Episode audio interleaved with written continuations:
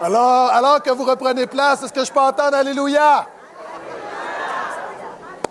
Très content de vous voir en grand nombre encore une fois ce matin. Si vous nous visitez, soyez nos bienvenus. Vous êtes nos invités d'honneur.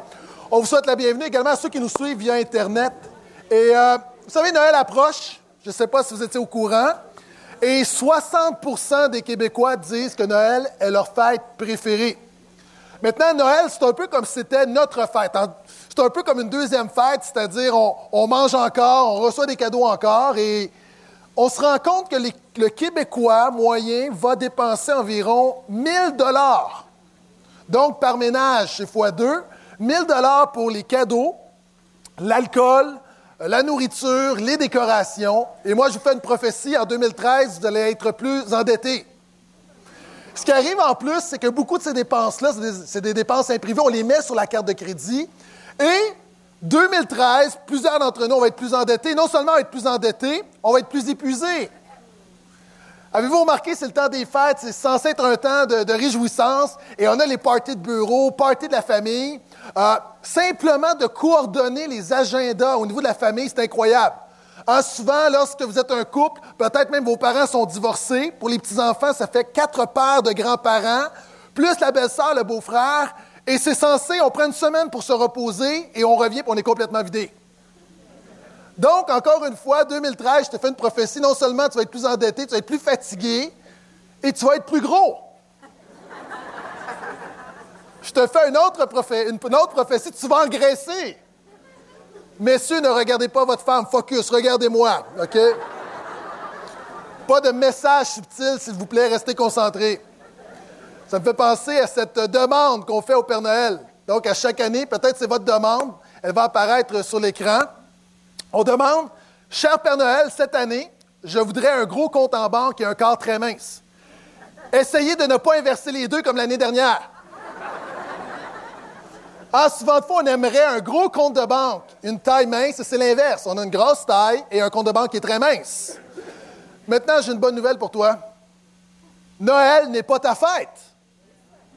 Pas besoin de t'endetter, pas besoin de stresser, pas besoin de te décourager, pas besoin d'engraisser. C'est la fête de Jésus. Et la bonne nouvelle, Jésus ne demande pas beaucoup de choses pour sa fête. Donc, dans cette série pour le mois de décembre, nous allons voir justement pourquoi ce n'est pas notre fête. Et ce matin, j'aimerais commencer en disant, et attention, si vous nous visitez ce matin, vous allez voir que euh, j'ai fait de longues études en théologie. Donc, préparez-vous à cette grande vérité que je vais vous enseigner. Noël, c'est la fête de Jésus. J'ai été à l'école longtemps pour l'apprendre.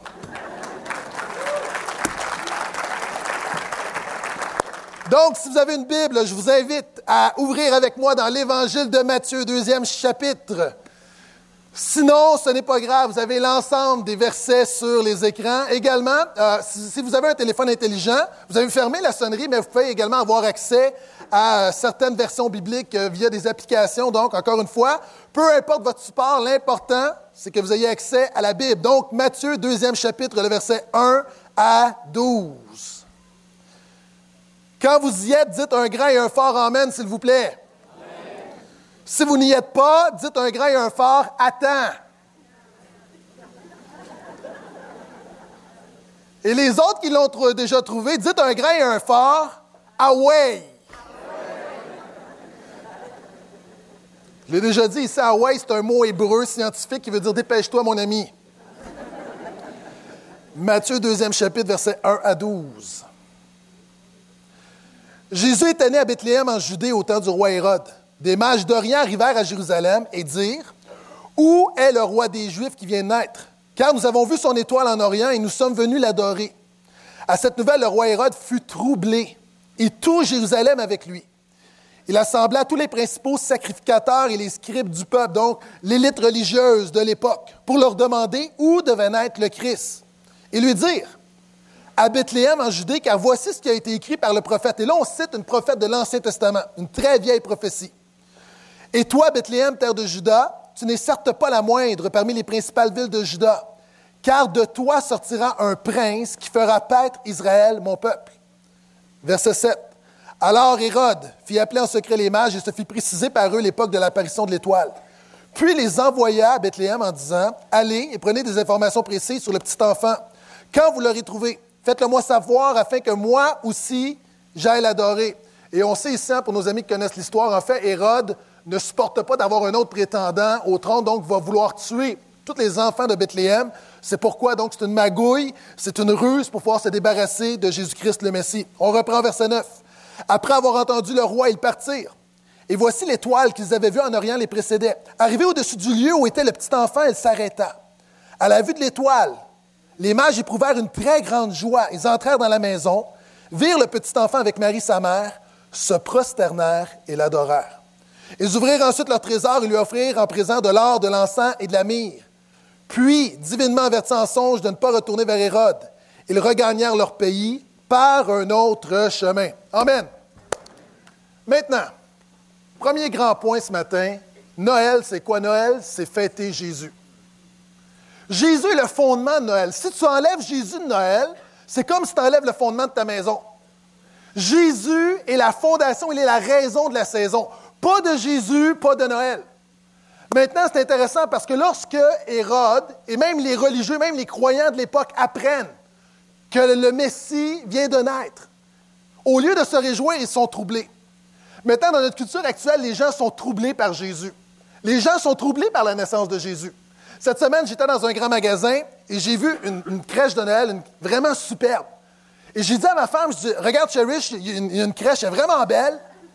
Parce que ça, c'est notre petit nom d'amour, là, donc... Euh, ça vous va? Je peux continuer? Oui? OK.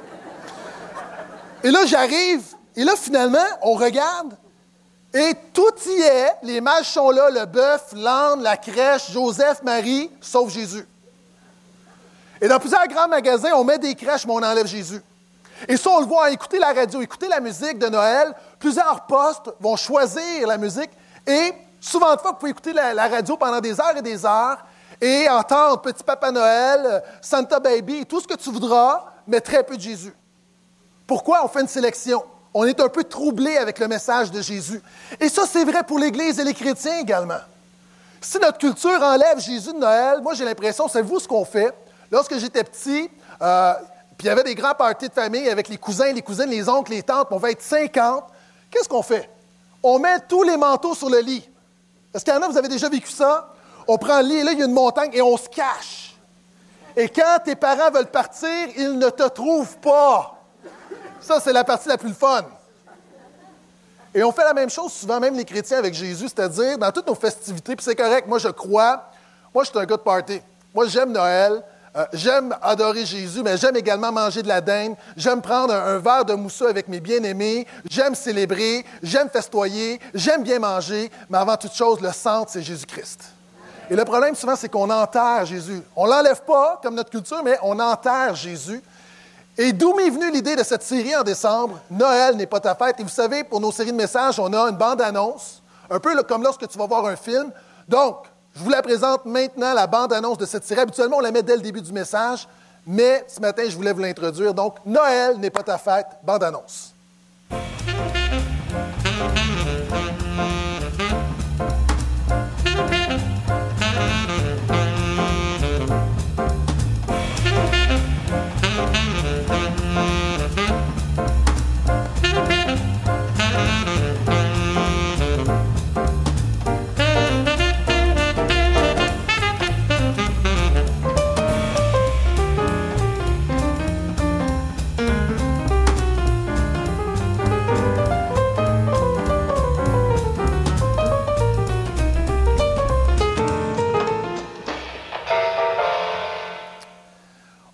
Personnes qui sont un, peu tristes. Non pas parce que c'est mal de manger, de festoyer, je l'ai mentionné, je, suis le premier. Si vous faites un party, je, suis le premier, je veux être là. Maintenant, invitez-moi pas, s'il vous plaît, parce que je vais manquer de date, là. Mais j'aime les fêtes. J'aime les fêtes. Mais le sens de Noël, c'est quoi? L'ange va dire au berger, voici une grande nouvelle qui sera pour vous la source, d'une grande joie. Aujourd'hui, dans la ville de David, il vous a né un sauveur qui est le Christ le Seigneur. Et c'est pour ça qu'on sourit à Noël, parce qu'un sauveur nous est né. Que je vais prêcher à eux.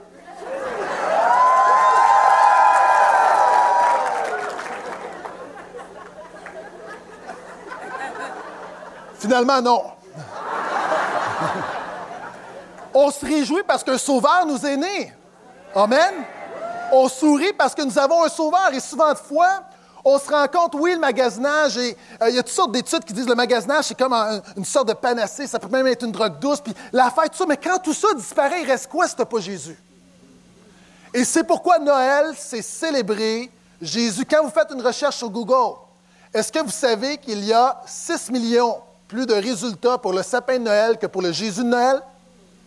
Il y a trois fois plus de résultats pour le Père Noël que pour Jésus. Et ce que je dis, Jésus doit être le numéro un. Sans enlever le reste, Jésus doit être le numéro un. Et c'est pourquoi Noël, c'est fêter Jésus. Et le deuxième point, Noël, c'est, et je ne vous le dis pas immédiatement, quel est le mot-clé pour ceux qui étaient là la semaine dernière, en 2013, Église de Portail, quel sera notre mot-clé?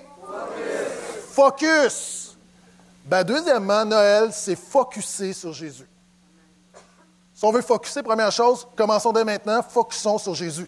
Pour tous les profs de, de français, je le redis à chaque fois, je sais qu'il faut dire focaliser, mais focus sur Jésus, je trouve que c'est plus fort.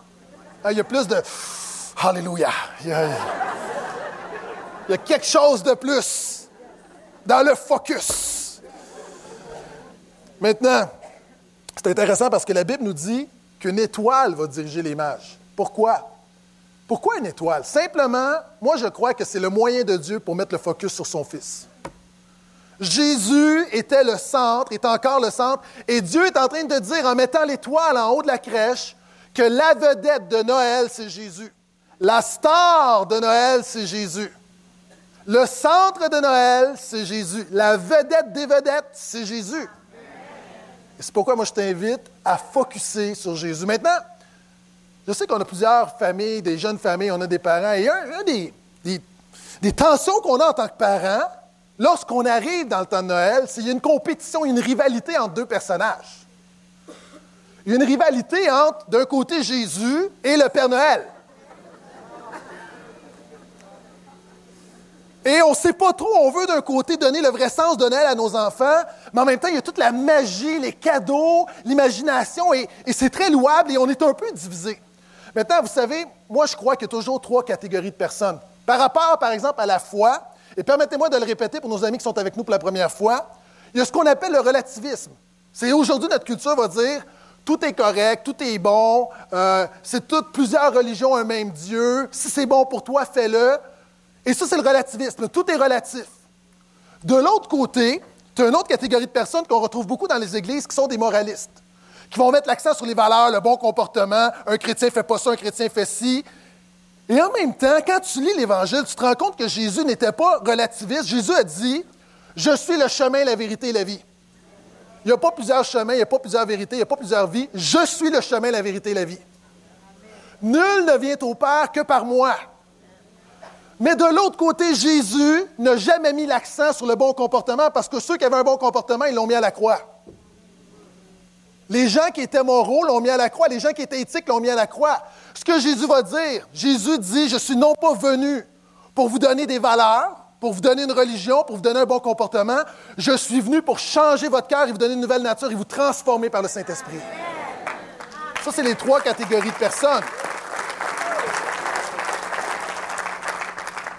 Et je crois que ces catégories-là s'appliquent dans tous les dilemmes qu'on a dans la vie.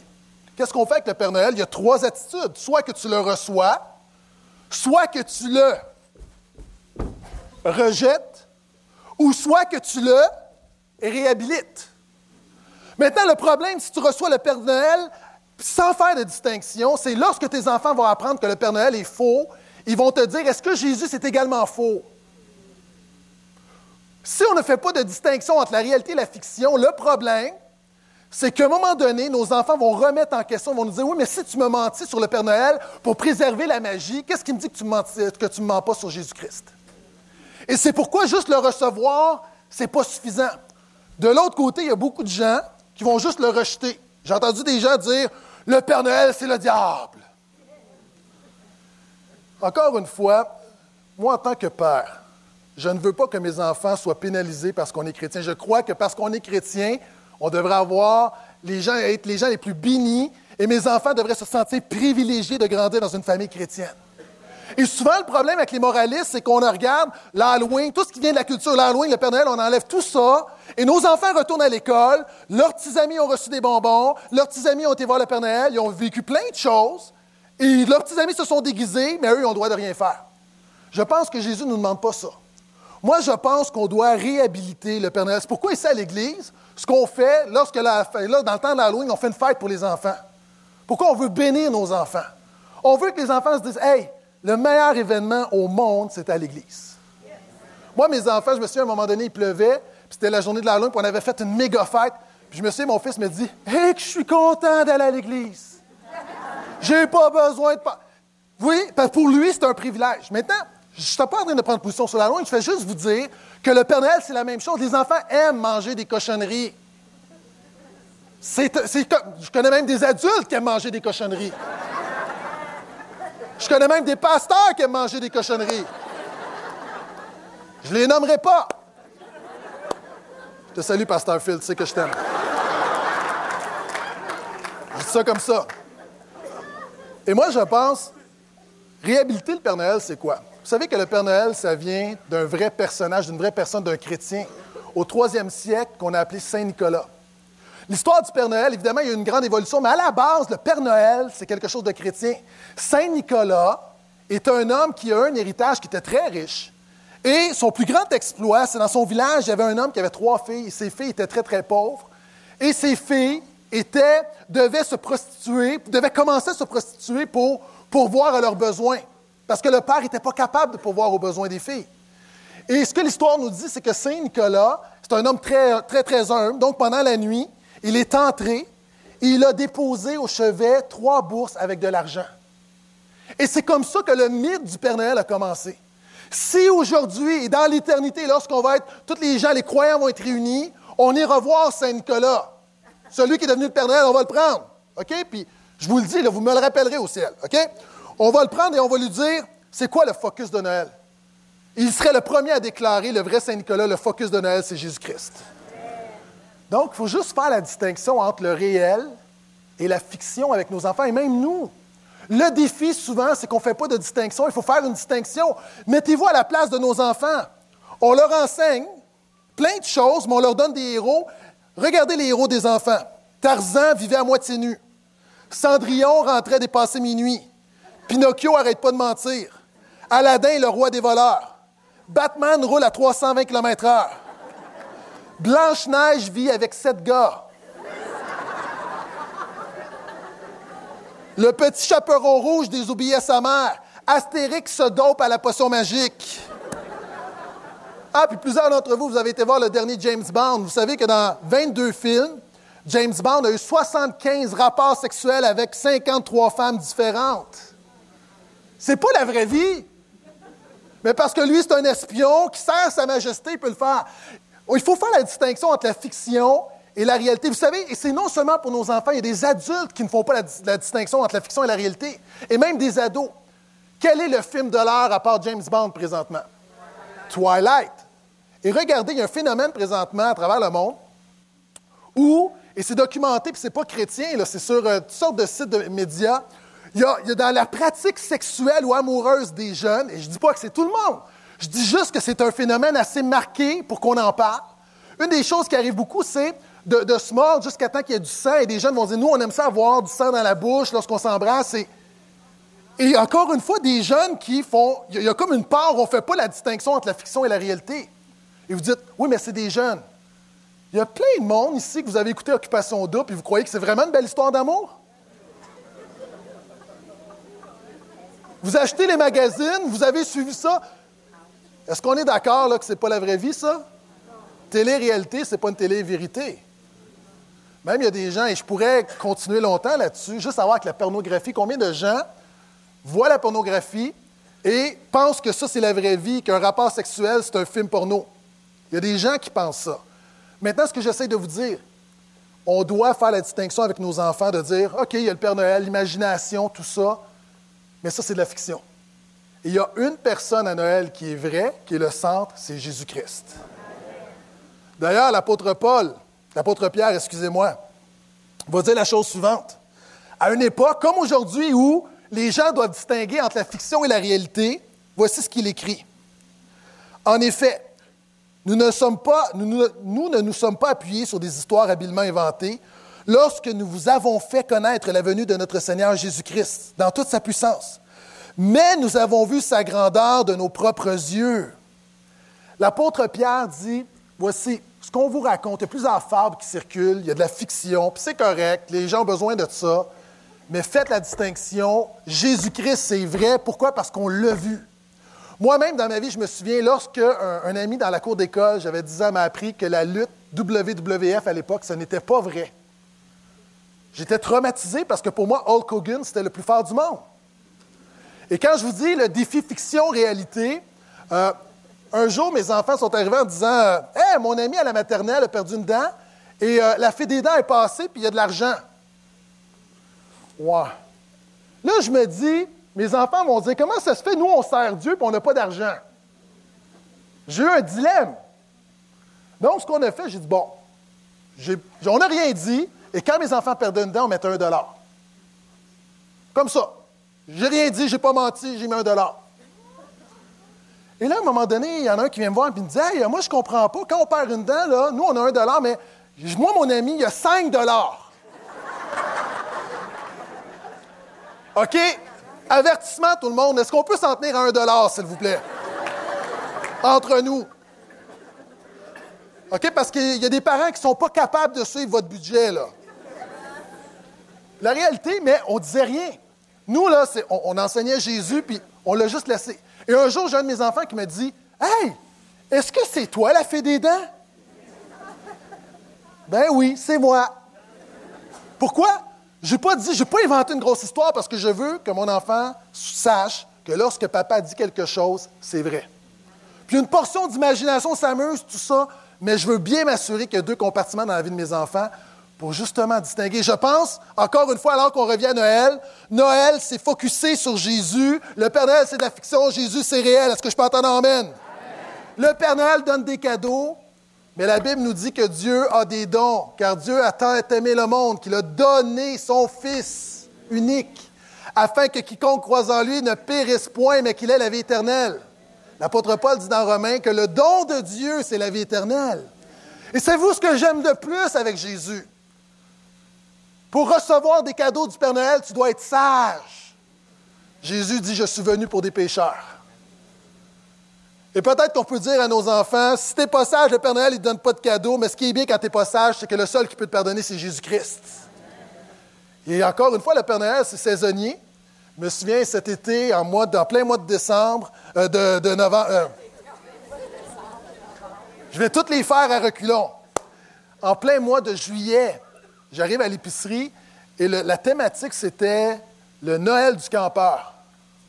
En Bermuda, en T-shirt, le Noël du campeur. ça ne fonctionne pas. Jésus est toujours pertinent. Même la Bible nous dit que Jésus, son œuvre, il a dit tout est accompli. Le Père Noël, à chaque année, doit refaire. Jésus le fait. Il est mort à la croix une fois pour le pardon des péchés et ça a un impact éternel. Et alors que souvent on essaye de se mettre dans l'esprit des fêtes, la bonne nouvelle, c'est qu'en Jésus-Christ, on n'a pas besoin de se mettre dans l'esprit des fêtes. Il a mis l'esprit de Jésus des fêtes en nous. Si vous êtes toujours là, dites un dernier Amen.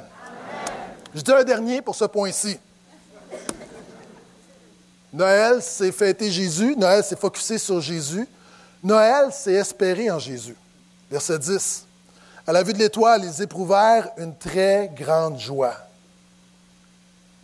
Présentement, c'est quoi la grande attente dans la culture populaire?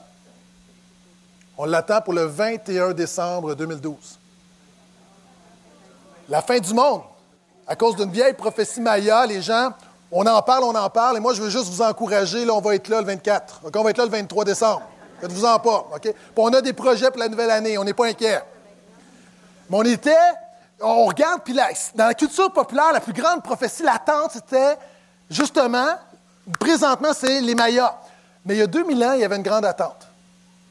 Dans, au Proche-Orient ancien, dans l'Antiquité, la plus grande attente que les gens avaient, même les gens qui n'étaient pas d'Israël, il y avait une attente qu'un Messie, qu'un grand roi était pour naître en Israël.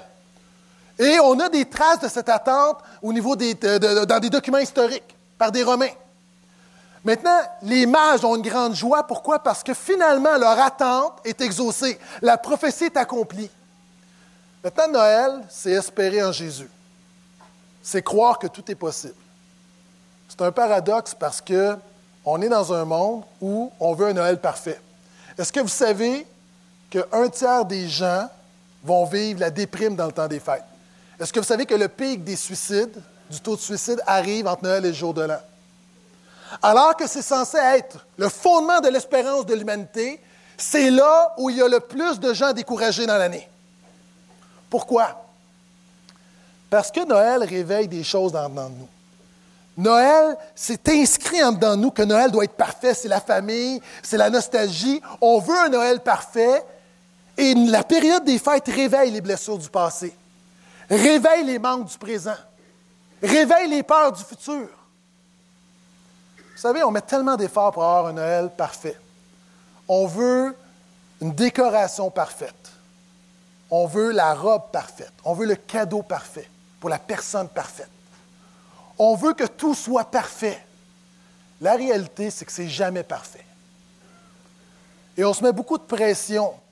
Beaucoup de pression. Moi, le premier, je fais, on fait la nourriture à la maison, puis on veut accueillir, on veut accueillir, puis on arrive, on reçoit des gens et on est stressé. Et moi, là, je suis marabout. Et je suis pas de bonne humeur. Parlez-moi pas. Je me prépare pour l'esprit des fêtes. Mais c'est complètement ridicule. Hier, je pars avec les enfants pour acheter le sapin. C'est censé être un beau moment. Moi, je regarde des films de Noël, c'est toujours un beau moment. Et là, dans la voiture, finalement, il y a des réparations, ça ne fonctionne pas, il y a du monde partout. Et là, là, j'arrive pour acheter le sapin, le sapin, et je suis enragé. Le chapin, oui. C'était plus un sapin, c'est un chapin. Maintenant, on veut mettre l'accent sur la perfection de Noël. Moi, je veux juste vous encourager. Le premier Noël était très imparfait. Au-delà du mythe qu'on s'est fait de Noël, est-ce que vous réalisez que le premier Noël, c'est une fille-mère qui est enceinte? Hein, c'est une adolescente qui est enceinte qui va devenir fille-mère. Elle doit faire 150 km de nord au sud pour se rendre à Bethléem, à Dodan. Elle est enceinte jusqu'aux oreilles. OK? Puis imaginez, là, imaginez son, son fiancé Joseph. Elle lui dit Non, inquiète-toi pas, c'est un ange, je, suis fidèle. Moi, si ma femme m'arrive enceinte, puis elle me dit que c'est un ange,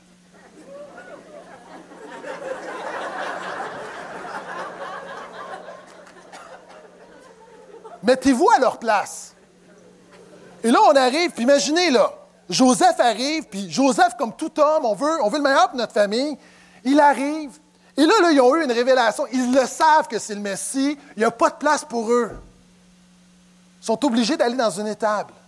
Mettez-vous à la place de Joseph. Moi, à sa place, je me dirais, non, mais c'est incroyable. J'aurais dû m'organiser, on aurait dû se préparer, on aurait dû booker sur Internet, on aurait dû faire quelque chose, on aurait...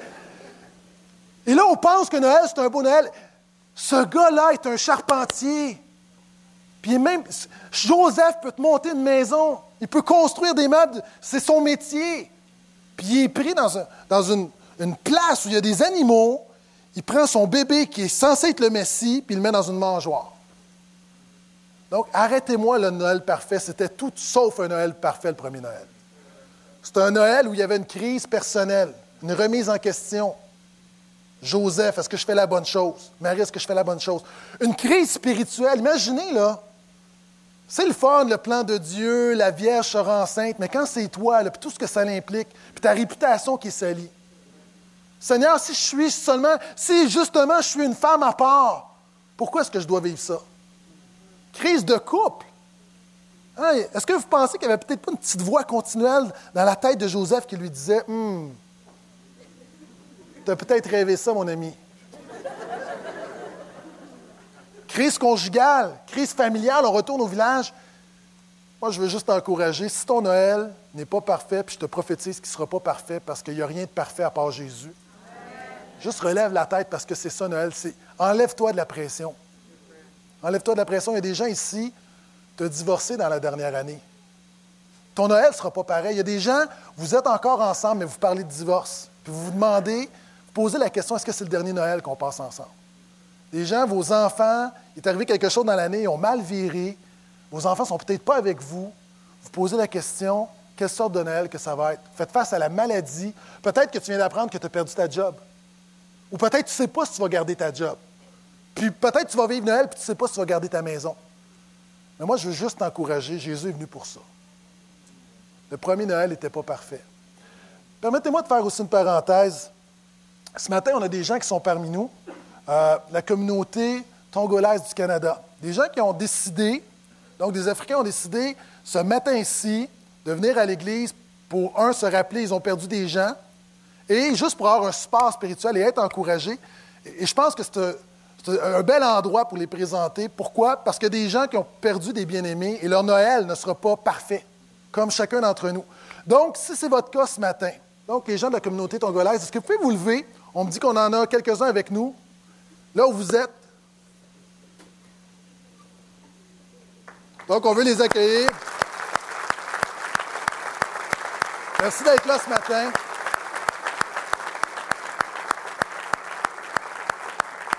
Vous pouvez prendre place. À la fin, j'aimerais prier avec vous.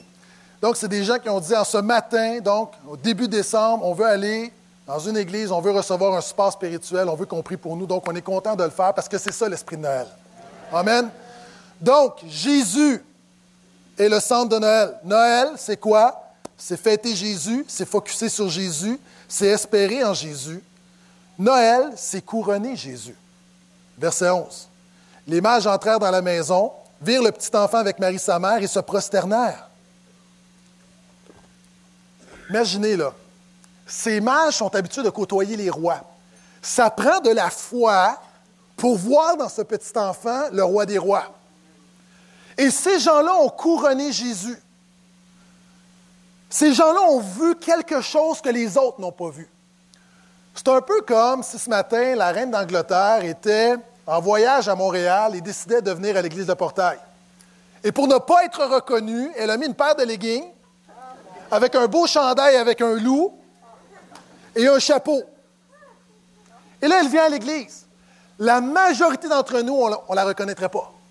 Et c'est un peu comme ça. Dieu n'aurait pas envoyé son fils avec des éclairs le tenant, mais il a choisi que son fils s'incarne comme un petit enfant, qu'il grandisse humblement, afin que ceux qui ont véritablement la foi puissent le reconnaître. Et c'est un peu comme si la reine était parmi nous. Et là, ce matin, on chante et dans la louange, Jésus touche son cœur et elle décide de donner sa vie à Jésus et décide de l'adorer. Et lorsqu'elle commence à adorer Jésus, elle l'adore comme ça. Là, on la reconnaît. Un petit signe qui nous permet de la reconnaître. Maintenant, moi, je prie ce matin qu'il y ait un petit signe qui te permet de reconnaître que Jésus est le Seigneur des Seigneurs, le Roi des Rois. Ces hommes-là l'ont couronné. La Bible nous dit trois choses. Jésus-Christ est le Roi des Rois, il est le Seigneur des Seigneurs. Il n'est pas un roi parmi tant d'autres. Il est le Roi des Rois, le Seigneur des Seigneurs. La Bible nous dit plus, plus encore. Tout a été créé par lui, pour lui et en lui. Tout a été créé par lui, pour lui et en lui. T'enlèves Jésus, tout, tout, tout s'écroule. La Bible nous dit également que Jésus a reçu le nom qui est au-dessus de tout nom, afin qu'au nom de Jésus, tout genou fléchisse et toute bouche confesse qu'il est Seigneur. Maintenant, le problème avec notre génération, ce n'est pas de couronner Jésus. Écoute-moi bien. Des chrétiens qui n'ont même pas cette vérité-là. Couronner Jésus, ce n'est pas un problème. Les gens peuvent chanter, chanter que Jésus est le roi. Le problème dans le couronnement de Jésus, c'est que si tu veux le couronner, tu dois accepter de te détrôner. C'est pourquoi l'Apocalypse nous parle des croyants qui reçoivent une couronne et vont lancer leur couronne à Jésus. Pourquoi est-ce que Jésus trouble notre culture? C'est que pour le reconnaître roi des rois, tu dois reconnaître que ce n'est pas toi le roi de ta vie. Pour le mettre sur le trône de ta vie, tu dois lui céder la place du trône de ta vie. Tu dois reconnaître que tout ne tourne pas autour de toi, que tu n'es pas le centre du monde, que le centre, c'est Jésus. Et que Dieu n'est pas là pour te servir toi, mais que Dieu t'a créé toi pour le servir lui. Et couronner Jésus, comme ces hommes qui l'ont couronné, se sont prosternés, ils ont reconnu qu'il était le roi. Moi, je t'invite pour ce Noël 2012 à couronner Jésus, à reconnaître que Jésus est le roi de ta vie et à lui céder la royauté. Souvent, nous voulons la puissance de Dieu dans nos vies. Si tu veux la puissance du roi, tu dois reconnaître la présence du roi. Et Noël, c'est couronner Jésus. Noël, c'est faire plus encore, c'est adorer Jésus. Non seulement ils vont se prosterner, ils l'adorèrent.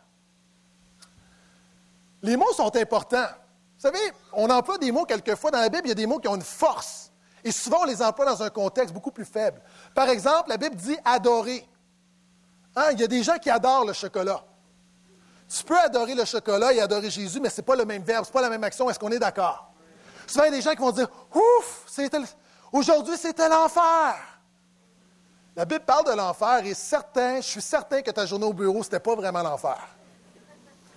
À cet égard, permettez-moi de vous dire que souvent, là, on a fait un mauvais marketing. Je l'ai déjà dit, si je le répète, on a fait un mauvais marketing avec le ciel des chrétiens. Puisqu'on parle d'enfer, souvent, l'image dans la culture populaire, c'est que l'enfer, c'est le party, bar open, c'est là que ça se passe, alors que le ciel, c'est l'endroit où tu es un ange obèse avec une couche et une arbre dans ta main. Maintenant, c'est pas ça. Jésus a dit, et lit l'ensemble de ta Bible, Jésus a dit que le véritable party est avec lui pour l'éternité. L'enfer n'est pas le party, c'est ceux qui ont rejeté Dieu, et le véritable party est avec Jésus. Puis souvent, on a une image de Jésus. Mon Jésus est le Sauveur, il est le Seigneur, mais c'est quelqu'un en même temps qui sait célébrer. D'ailleurs, l'ensemble de l'éternité, le ciel, c'est quoi? C'est le party ultime de l'humanité. Vous voyez Jésus, même lorsque Jésus marchait sur la terre, souvent on regarde des films et on se laisse influencer. Par exemple, Jésus de Nazareth, tu vois Jésus qui est très stoïque. Il parle. Mais quand tu lis la Bible, Jésus est un gars de party. Même on l'accuse d'être avec les mangeurs et les buveurs. Jésus dit même, son premier miracle, qu'est-ce qu'il fait? Transforme l'eau en vin, on l'a chanté tout à l'heure. L'équivalent de l'eau transformée en vin, c'est 500 litres de vin à l'eau SAQ.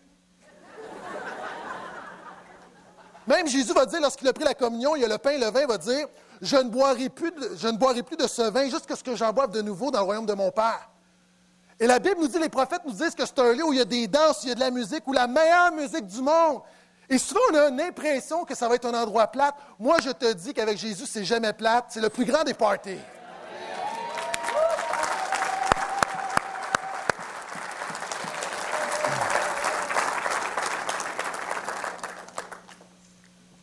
Maintenant, pourquoi je te dis tout ça? C'est que ça s'est rendu possible parce que Jésus est venu sur la terre. Les mages vont l'adorer parce qu'il est plus, ils vont voir plus qu'un roi, ils vont voir Dieu. La seule personne que tu adores, c'est Dieu. Ils reconnaissent que ce Jésus-là, c'est Dieu qui s'est incarné. C'est l'incarnation de Dieu. Et une des histoires, qui, un, texte que j'ai lu qui m'a beaucoup touché, puis permettez-moi de vous le répéter, c'est Max Lucado qui explique un peu ce qui aurait pu se passer. Ce n'est pas dans la Bible, on imagine ce qui aurait pu se passer quand le Père a envoyé son Fils sur la terre. Et on peut imaginer Dieu qui appelle Gabriel. Vous savez, dans la Bible, il y a des anges qui sont au service de Dieu. Il appelle Gabriel et Gabriel arrive dans la présence de Dieu. Et la Bible nous dit que la présence de Dieu, c'est un lieu lumineux, glorieux. Il y a quelque chose d'incroyable, c'est quelque chose de fantastique, d'énorme, de génial, de formidable. Il arrive et avec ses ailes se cache probablement le visage parce que le rayonnement de la gloire de Dieu, c'est trop intense. C'est comme le soleil, tu ne peux pas regarder le soleil. Et Dieu dit à Gabriel, j'ai une mission pour toi, la mission la plus importante que je t'ai jamais confiée. Et peut-être que Dieu a pris comme une chaîne avec un, petit récipient et lui a dit, voici, tu vas aller porter ça à quelqu'un sur la terre. Et au même moment, peut-être que la Bible nous parle de la même manière qu'il y a un Dieu, il y a un ennemi spirituel qu'on appelle l'adversaire, Satan, Lucifer, peu importe le nom que tu lui donnes, et lui serait arrivé. Et l'inverse de Dieu, alors que Dieu, c'est la joie, c'est la gloire, c'est la paix, Maintenant, c'est toute la putréfaction, c'est la rébellion, c'est tout ce qu'il y a de mauvais, le mal. Il approche de manière orgueilleuse, arrogante, et regarde Dieu, il dit, qu'est-ce que tu fais? Et Dieu peut-être lui a répondu, c'est le temps pour le deuxième don à l'humanité. Deuxième don, j'espère que ton deuxième don va être meilleur que le premier. Qu'est-ce que tu as contre le premier don? Tu as fait une erreur, Seigneur, dans ton premier don c'est que tu as donné le choix à l'humanité de te servir. Et c'est moi que l'humanité a choisi. En te rejetant, ils m'ont choisi moi. Mais maintenant, je vais remettre les pendules à l'heure et c'est une deuxième chance. Deuxième chance pour l'humanité. Je vais envoyer un don très précieux sur la terre. Tout ce que tu fais, je le pervertis. Tout ce que tu fais, je le détourne. Tu touches les cœurs, je les endurcis. Tu donnes la vérité, je l'obscurcis. Tout ce que tu fais dans ton plan du salut, je le contourne. Regarde ce que j'ai fait avec Joseph. J'ai fait en sorte que ses frères le livrent en Égypte. Regarde ce que j'ai fait avec Moïse. Il a été, il a expulsé, il a tué un Égyptien, puis il a été banni. Regarde ce que j'ai fait avec David, justement, le, le père de la lignée messianique. Il a commis l'adultère, il a commis le meurtre. Regarde ce que j'ai fait. Ce que tu ne réalises pas, Satan, c'est que ton œuvre du mal est une plateforme pour ma grâce. Tout ce que tu fais, je le fais concourir au bien de ceux qui m'aiment.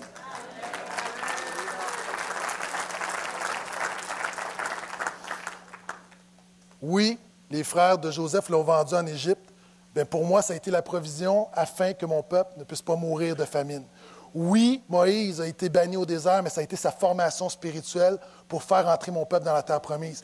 Et oui, David a commis l'adultère, mais ça a été une inspiration pour des centaines et des milliers de croyants au travers les âges où ils ont vu que ma grâce était surabondante. Maintenant,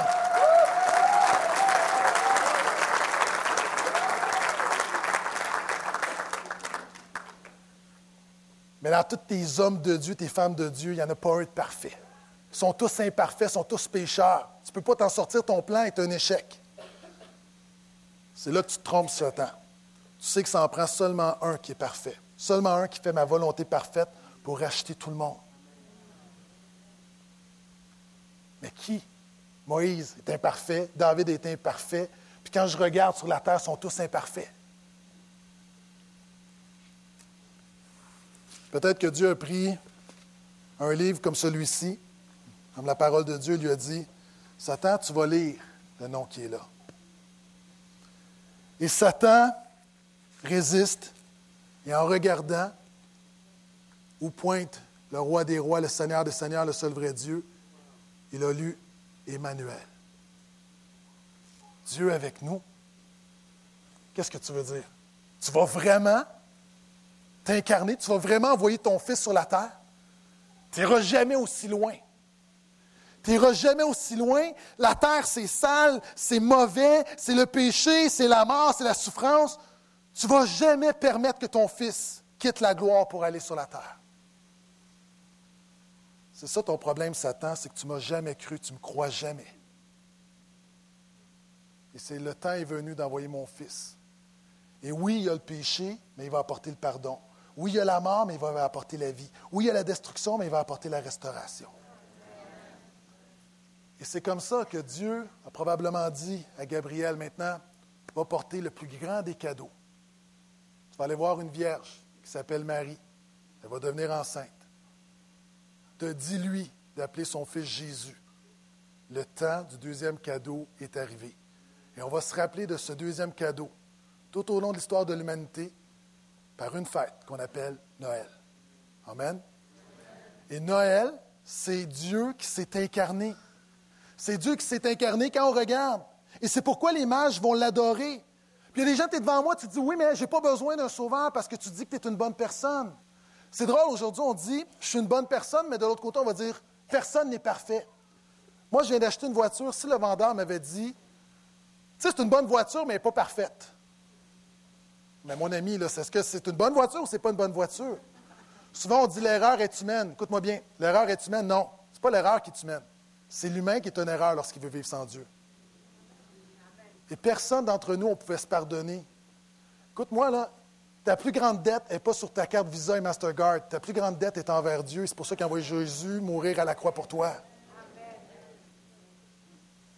Maintenant, Noël, c'est tout ça. C'est adorer celui qui est Dieu, qui a été fait sauveur. C.S. Lewis a dit la chose suivante. Le Fils de Dieu est devenu homme afin que l'homme devienne fils de Dieu. Le Fils de Dieu est devenu homme afin que l'homme, afin que chacun d'entre nous puissons devenir fils et filles de Dieu. Et je termine avec ceci.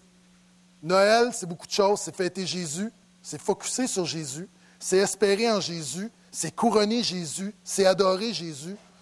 Mais Noël, c'est donner à Jésus. Ils ouvrirent ensuite leur trésor et lui offrir un présent de l'or, de l'encens et de la myrrhe. Tout le monde est d'accord pour dire que Noël, c'est donner. D'ailleurs, même la moyenne des Québécois va donner une dizaine de cadeaux. On donne à tout le monde et c'est correct. Mais moi, j'aimerais te défier, t'inspirer, t'encourager à donner à une autre personne. Est-ce qu'on donne à Jésus? Et souvent, et là je m'adresse à des gens peut-être que tu es chrétien depuis de nombreuses années, souvent on vit Noël et on ne réalise pas que le centre, on, le sait, mais on ne le vit pas. C'est quand la dernière fois que tu as vraiment donné quelque chose à Jésus? C'est quand la dernière fois que tu as vraiment abandonné, tu as vraiment cédé, tu as vraiment remis quelque chose à Jésus? Moi, j'aimerais t'encourager à te poser la question à Noël 2012.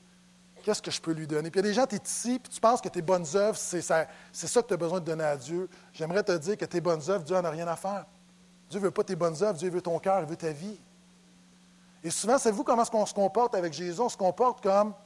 Dans les familles québécoises, il y a un jeu très populaire qu'on appelle, dans le temps des fêtes, qu'on appelle J'en ai eu, j'en veux plus. Vous savez, c'est quoi? J'en ai eu, j'en veux plus, c'est on demande à tout le monde de la famille de prendre une vieille chose qu'on veut se débarrasser, sans valeur, et c'est un jeu. Et là, c'est à savoir celui qui va donner la chose la plus inutile.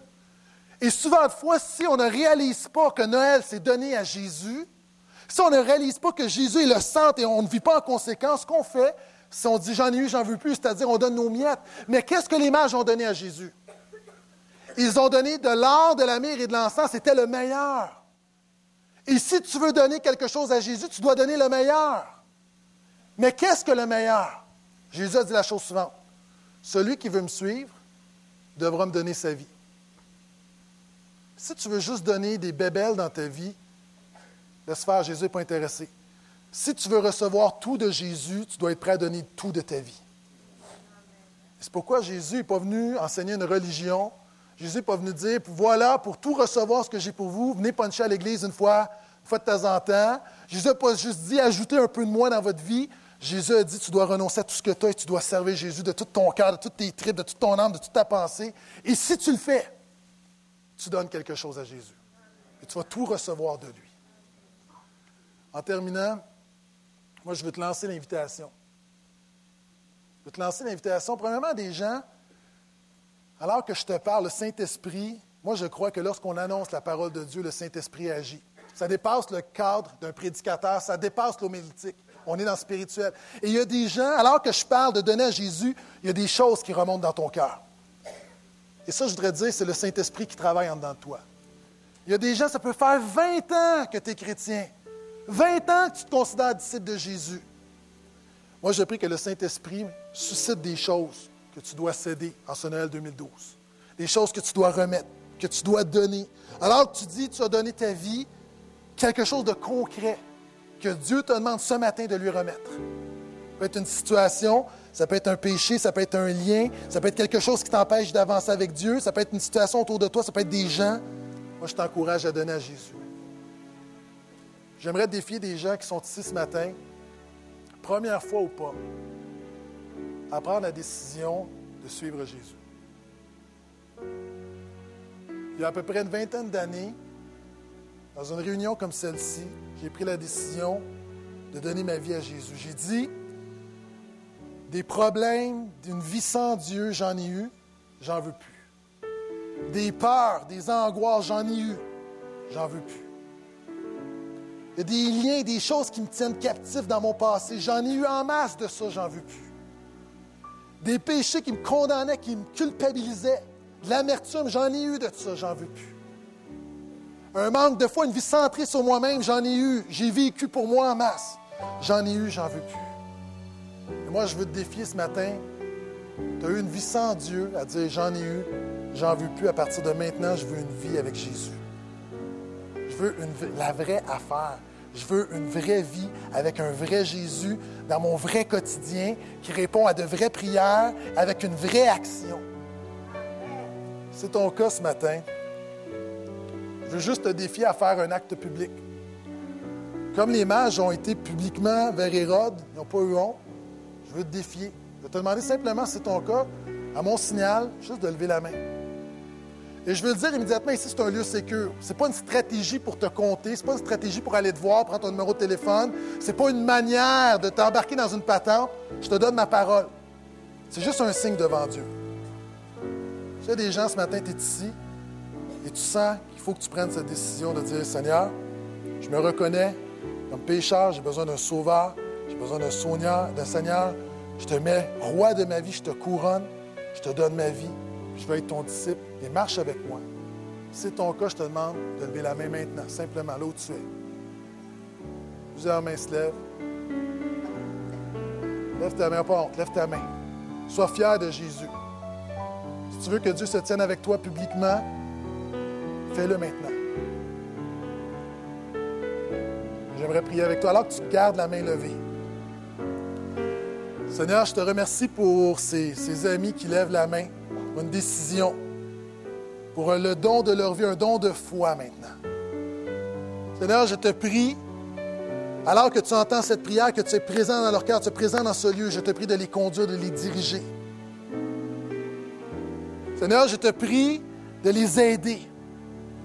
Alors que plusieurs choses, peut-être qu'ils disent j'en ai eu, j'en veux plus, que par le Saint-Esprit, que tu puisses faire une œuvre en eux. Seigneur, tu dis que celui qui se confie en toi, tu pardonnes ses péchés, tu changes sa vie. Et que oui, il y aura encore des défis, la vie n'est pas parfaite, mais tu seras avec nous. Seigneur, sois avec eux maintenant. Donne l'assurance du pardon des péchés, donne l'assurance de la vie éternelle. La Bible dit que lorsque nous mettons notre foi en toi dans l'œuvre de la croix de Jésus, tu viens habiter en nous par ton esprit. Seigneur, je te prie en ce moment au nom de Jésus de le faire.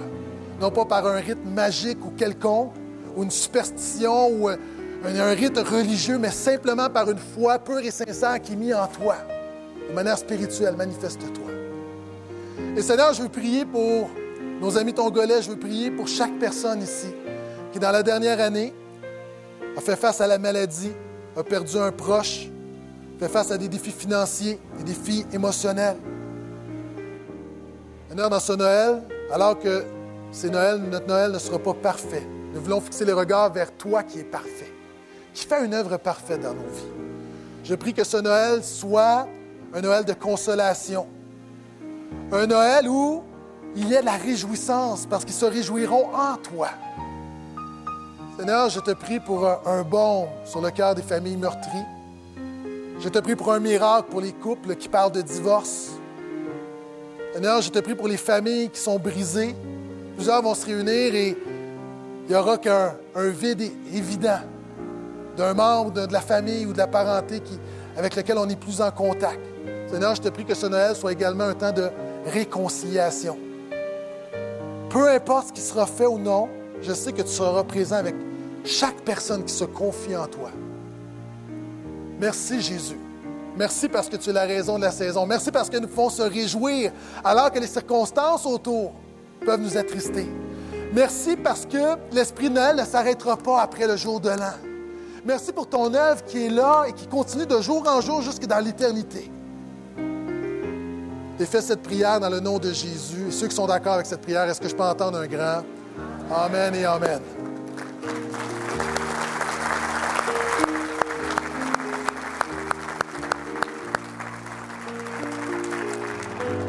Je vais demander à la chorale de venir me rejoindre. Est-ce que vous voulez entendre le dernier chant de la chorale? Ouais.